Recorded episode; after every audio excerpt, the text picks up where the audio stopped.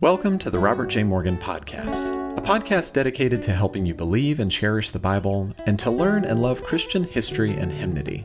I'm producer Joshua Rowe, introducing your host, Robert J. Morgan. Be sure to visit robertjmorgan.com, where you'll find Rob's blog posts, podcast feed, bookstore, free resources, and more. If you've not already, be sure to subscribe to this podcast on Apple, Spotify, or wherever you get your podcasts. And if you like what you hear, leave us a five star review. Now, here's your host, Robert J. Morgan. Hello, everybody, and welcome back. During this Christmas season, I want to conclude a two part series from Christian history on two of the earliest heroes of the post apostolic church. I believe it's terribly important for us to know something of those who came before us and how the gospel has been handed down to us. And there is an enormous amount of illiteracy in the pews about church history. And so from time to time, I would like to address that on my podcast and, and my blog. Last week, we looked at Ignatius of Antioch.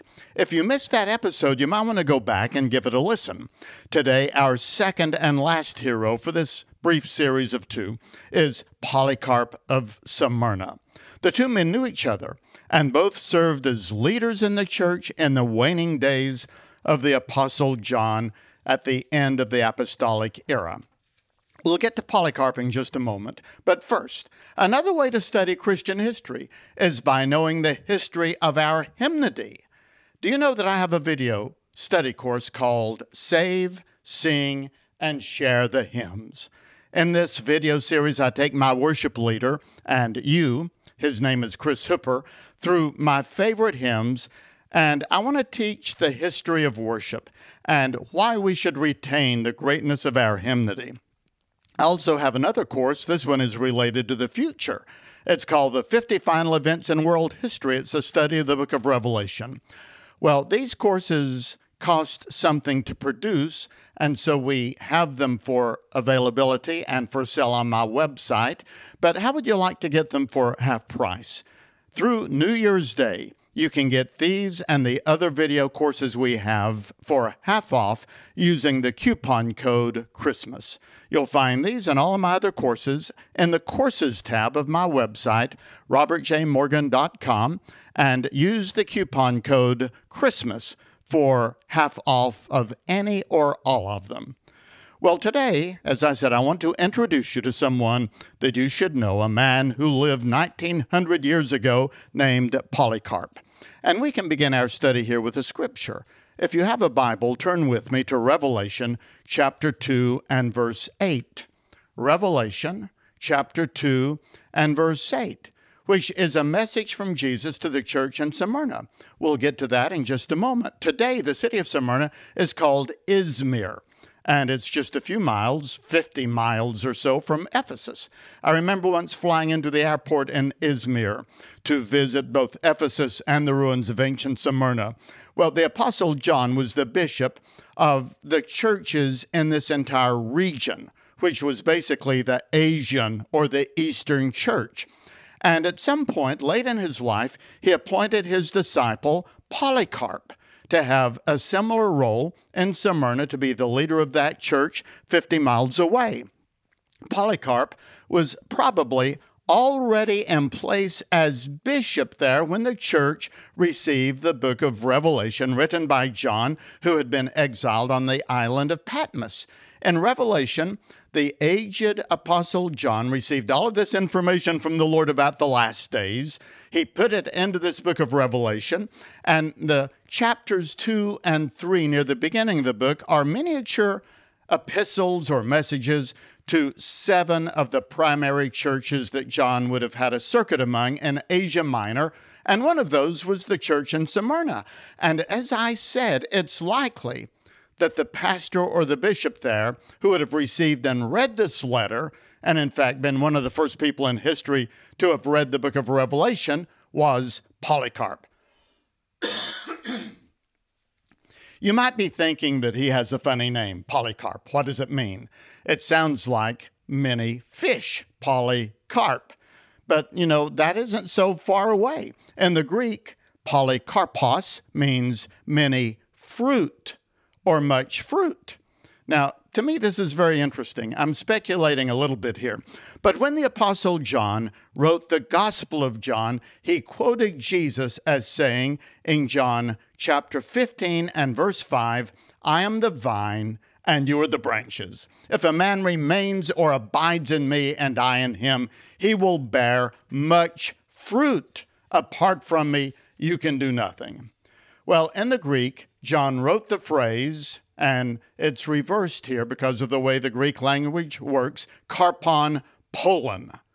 That is fruit much. It is fruit defined by this same word, but it's exactly the same two terms. It means much fruit, parley uh, or polycarpos. And it makes me wonder if Polycarp was this man's original name or did John, at this man's baptism, or maybe at his ordination into the ministry, give him a verse especially from Jesus for his life from John chapter 15 and designate him at, with the name Polycarp, a man who would bear much fruit for the master. When I realized that was the meaning of Polycarp and the, perhaps the, the source that it came from, I sort of wish that I'd been named Polycarp. Oh, that we might all be Polycarp, bearing much fruit for the Master.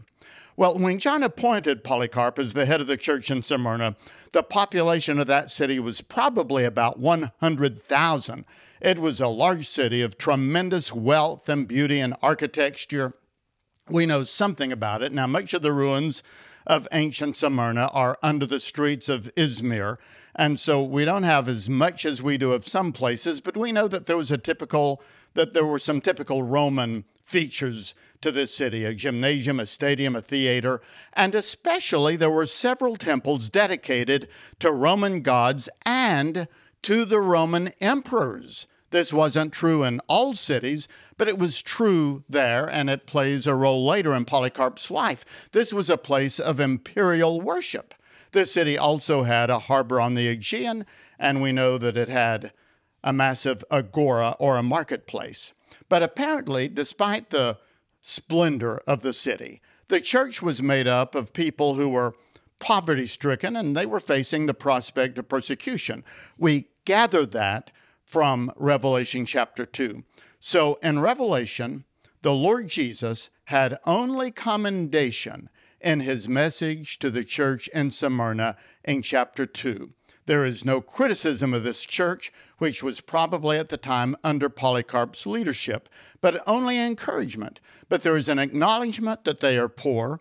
There is the stating of the reality that actually they are very rich, and there is a warning, which proved to be prophetic about persecution. So that's rather enriching background. I hope you've sort of taken in all of that as background for this paragraph. But now let's go right to the Bible and read Revelation chapter 2, verses 8 through 11. To the angel of the church in Smyrna, write, These are the words of him who is the first and the last, who died and came to life again. I know your afflictions and your poverty, yet you are rich. I know about the slander of those who say they are Jews and are not, but are a synagogue of Satan. Do not be afraid of what you are about to suffer. I tell you, the devil will put some of you in prison to test you, and you will suffer persecution for ten days. Be faithful even to the point of death, and I will give your life as your victor's crown. Whoever has ears, let him hear what the Spirit says to the churches. The one who is victorious will not be hurt at all by the second death. So just imagine Polycarp receiving this communication from John and reading that to his church there in Smyrna. Well, we also know a great deal more about Polycarp. He had been born shortly after Peter and Paul had been executed in Rome, probably in the late 60s or maybe very early 70s of the first century. As a young man, he had heard the Apostle John and was converted to Christ and mentored through John's ministry and probably the ministries of others who, like John, were eyewitnesses of our Lord and were still alive. We know all of that because we have an interesting description of Polycarp's ministry from an eyewitness named Irenaeus or Irenaeus. I think it's really amazing that we actually have a description of someone who lived at the very beginning of Christian history and who walked and knew, walked with, and knew the Apostle John. So here's what Irenaeus wrote to a friend about Polycarp. He said, When I was a boy, I saw you in Lower Asia with Polycarp. I recall the events of that time more clearly than those of recent years, for the things you learn in childhood grow in the soul and are united with it. I am able to describe the very place in which the blessed Polycarp sat as he preached and taught his comings and his goings, the character of his life, his physical appearance, his speeches to the multitudes, and the accounts which he gave of his interactions with John and with the others who had seen the Lord. I also recall when he remembered their words and what he heard from them concerning the Lord, concerning his miracles and teachings. What Polycarp then received from eyewitnesses of the word of life, he related in his entirety in harmony with the scriptures. By the mercy of God, I listened to these things attentively, noting them down, not on paper, but in my heart. By the grace of God, I always recall them faithfully. That's the description of Polycarp, which Irenaeus uh, remembered as he thought back to when he was younger and he would hear and listen to this famous disciple of the great disciple John. Well, after the death of John, Polycarp continued on in Smyrna, and he was probably between 30 and 40 years of age when Ignatius of Antioch, who I told you about last week, passed through Smyrna on his way to Rome to be executed. And one of his letters, as you may recall, was to Polycarp. I was going to quote from it, but it would make this episode too long, but you can go back and check last week's episode. You can also research all of this, of course, on your own.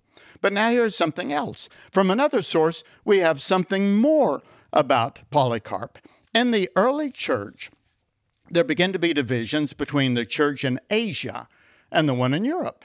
In Asia, the primary church was Ephesus, and all of that Asia Minor region and going around to Syria and any Christians there might have still been in Judea, and the church growing towards uh, the flanks of Asia. All of that was primarily Greek speaking, and the center for it all was Ephesus.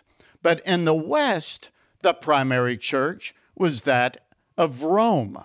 The uh, letter to the Romans, Paul wrote to the center of the Roman Empire, the great capital city of Rome and there was a bishop in the city of Rome. Now, these, this division would later become very significant in Christian history. The major division in church history within the church is between the Eastern or Orthodox Church and the Western Church or the Catholic Church as it came to be. And then later there was a split between the Protestants and the Catholics and the Western Church. But these divisions between the East and the West began very early, and one of them involved the disagreement they had about the dating of Easter.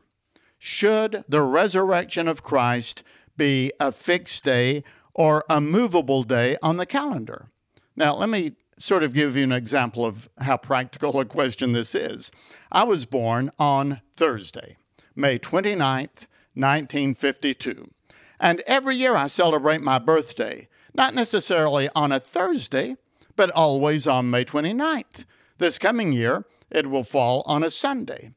Well, Jesus rose from the dead during the Passover weekend on the Jewish calendar, and he rose on a Sunday, the Lord's Day, the first day of the week. But the actual anniversary of his resurrection doesn't always fall on a Sunday. So, when should it be commemorated? When should the church gather to celebrate it. And John and the Eastern Church had one way, but the church in Rome was observing it differently. And so there was some disagreement about this. So Polycarp traveled to Rome to discuss this and other matters with his counterpart there, the Bishop of Rome, who was Bishop Anicetus. A N I C E T U S, Anicetus. And here's what we read from the historian Eusebius. When the blessed Polycarp was in Rome in the time of Anicetus, and they disagreed a little about certain other things, they immediately made peace with one another, not caring to quarrel over this matter. For neither could Anicetus persuade Polycarp not to observe what he had always observed with John, the disciple of our Lord, and the other apostles with whom he associated, neither could Polycarp persuade Anicetus to observe it. So, in other words, they didn't agree about this issue, but they agreed to disagree on it. It wasn't a major issue, it wasn't a major doctrine, it was an area in which Christians could disagree. But on the major doctrines, we know that Polycarp, just like John, was inflexible. He could not tolerate the diluting of our essential Christian doctrine. And we know this because of one story related to us by Eusebius, the great church historian. Polycarp once met a false teacher on the street, and the teacher's name was Marcion. They bumped into one another, and Marcion said to him, Don't you recognize me? And Polycarp reportedly answered, I do indeed. I recognize the firstborn of Satan. Well, we know from his other writings that Polycarp was very intent on preserving the doctrines that had been handed down to him.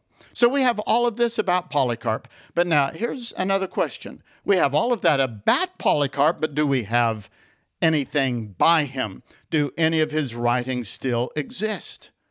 And I'm so excited to say yes, we have one letter still extant from the hand of Polycarp, not the actual original version, but we have records of it, that he wrote to the church of the Philippians, the same church which had been started by the Apostle Paul perhaps a half century earlier.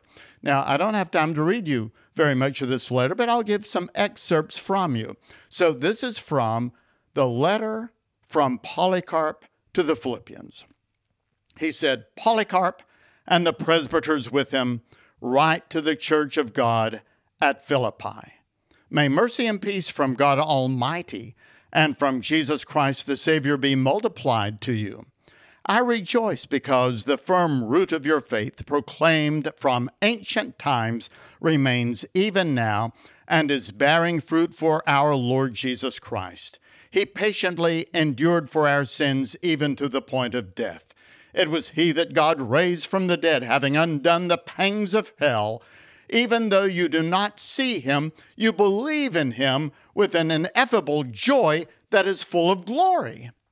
Now, if that last sentence sounds familiar, he is quoting here from the book of Second Peter. And a little later, Polycarp quoted the words of Jesus from the Sermon on the Mount. And he also quoted Paul, showing us that Polycarp had access to all of these New Testament writings. This is very important. These are ancient writings from the first century, quoted by a man who was alive at the end of the first and at the beginning of the second century. Polycarp continued, Neither I nor anyone like me is able to emulate the wisdom of the blessed and glorious Apostle Paul who, when he came among you in person, taught the message of the truth accurately and firmly. When absent, he wrote you letters by which, if you study them closely, you can be built up further in the faith that he has given you. Now, Polycarp also quoted from his own mentor, John, from John's first epistle, saying, Everyone who does not confess that Jesus Christ has come in the flesh is an antichrist. That's from 1 John chapter 4. And Polycarp also quoted this from Peter, or rather from Paul, uh, what Paul wrote to Timothy. He said, The root, the love of money is the root of every kind of evil. Therefore, since we know that just as we brought nothing into this world, so we can carry nothing out, let us arm ourselves with the armor of righteousness.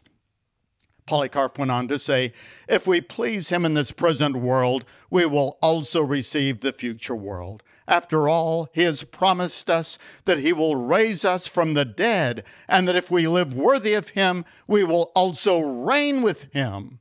Let the young men, he said, be blameless in everything. let them be especially careful to preserve purity and rein themselves in as though they had a bridle from every kind of evil, for it is good that they should be removed from the lusts that are in this world, since every lust wars against the spirit, neither the sexually immoral the effeminate, nor homosexuals shall inherit the kingdom of God, nor shall those who do things that are inconsistent and inappropriate with the holiness of God. He said, I exhort you, all of you, to yield obedience to the word of righteousness and to exercise all patience, such as you have seen before your eyes, not only in the case of the blessed Ignatius, Zosimus, Rufus, and also among yourselves He's quoting some of the contemporary leaders that he knew, but also in Paul himself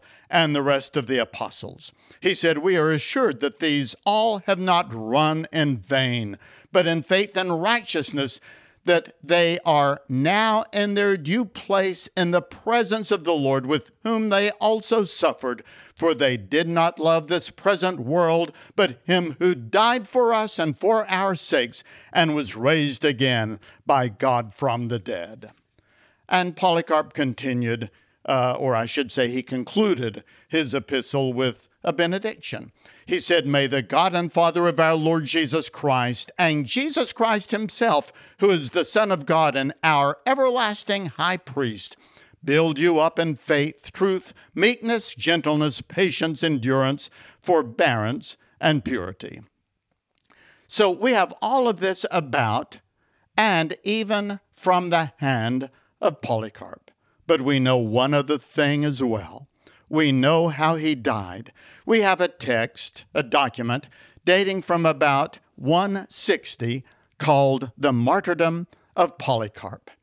Now, Polycarp, at the time of his death, was 86 years old and was probably the last surviving person to have seen the Apostle John in the flesh.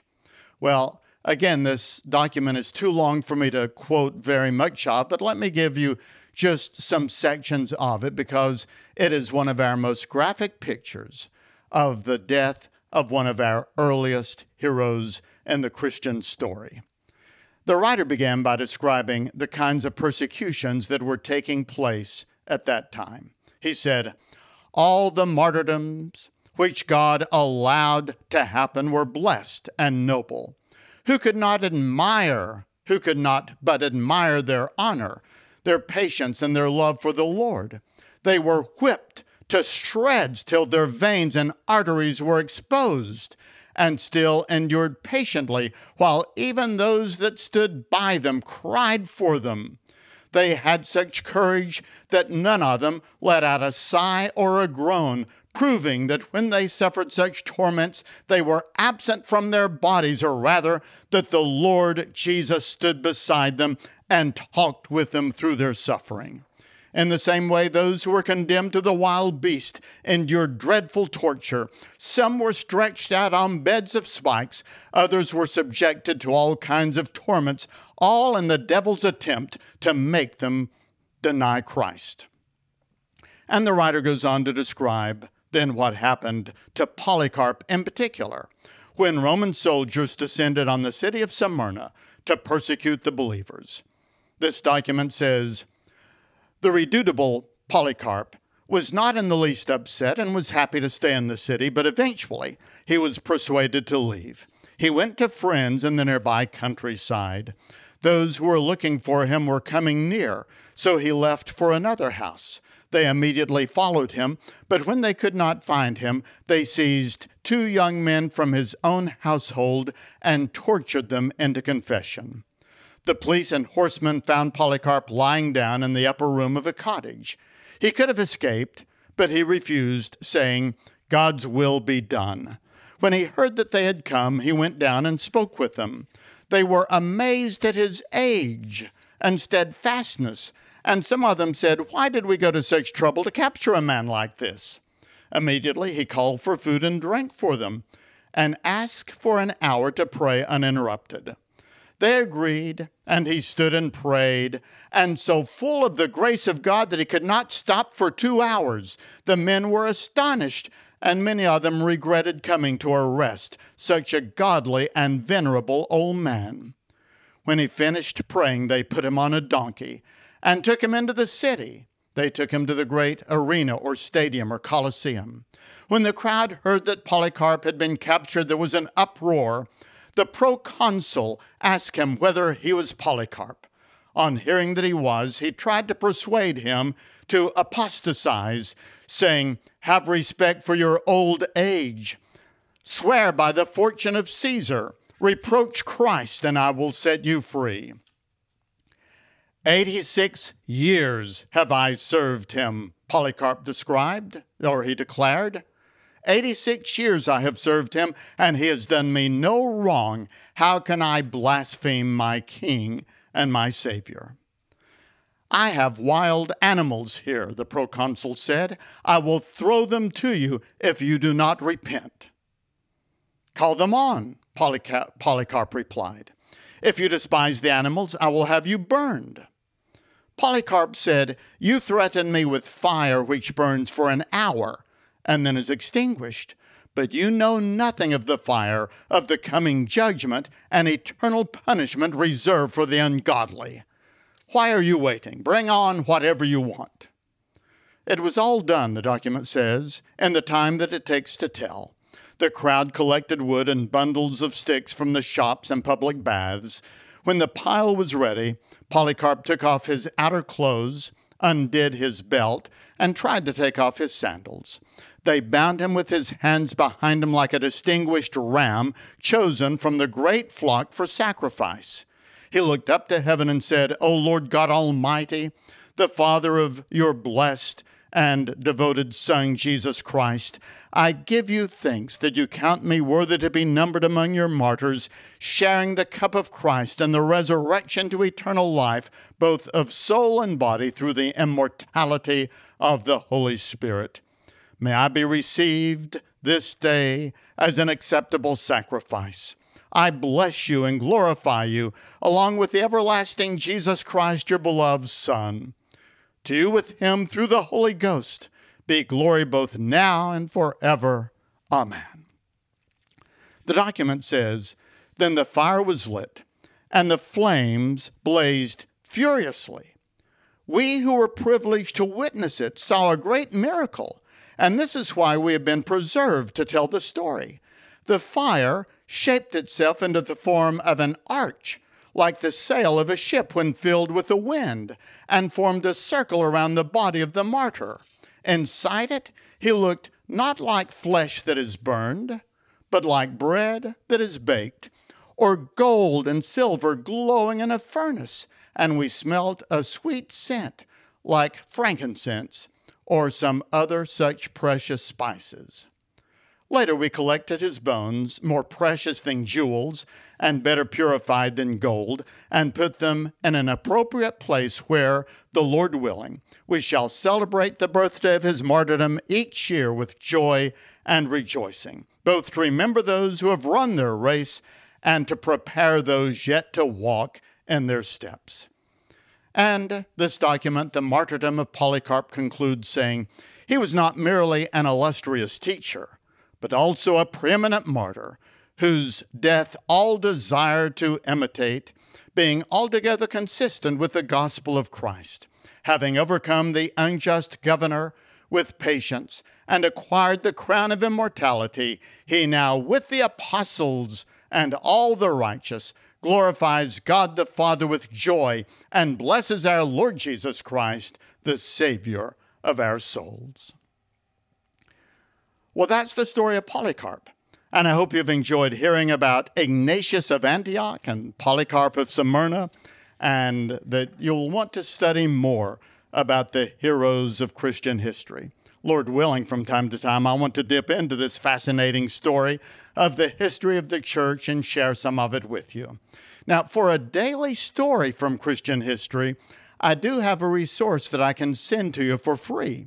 Years ago, I wrote a book called On This Day in Christian History, and it's out of print now, but the publisher has said that I can give it away free. A book given free in one day increments telling you 365 stories like Polycarp's from Christian history in your inbox every day. So go to the homepage of my website, robertjmorgan.com, and scroll down to the bottom of that homepage. You'll see a link up sign uh, or a link that says Daily Devotions from Christian History.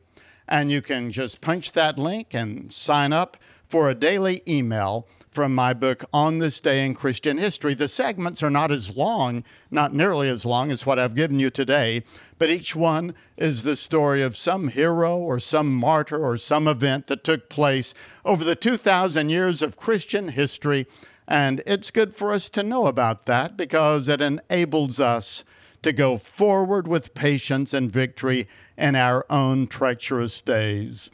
Well, thank you for joining me with this uh, podcast, and especially for these two for these uh, two episodes. I hope that you've enjoyed them as much as I have. This is Robert J. Morgan and the Robert J. Morgan Podcast. It is produced by Joshua Rowe and Clearly Media. The music is by Elijah Rowe.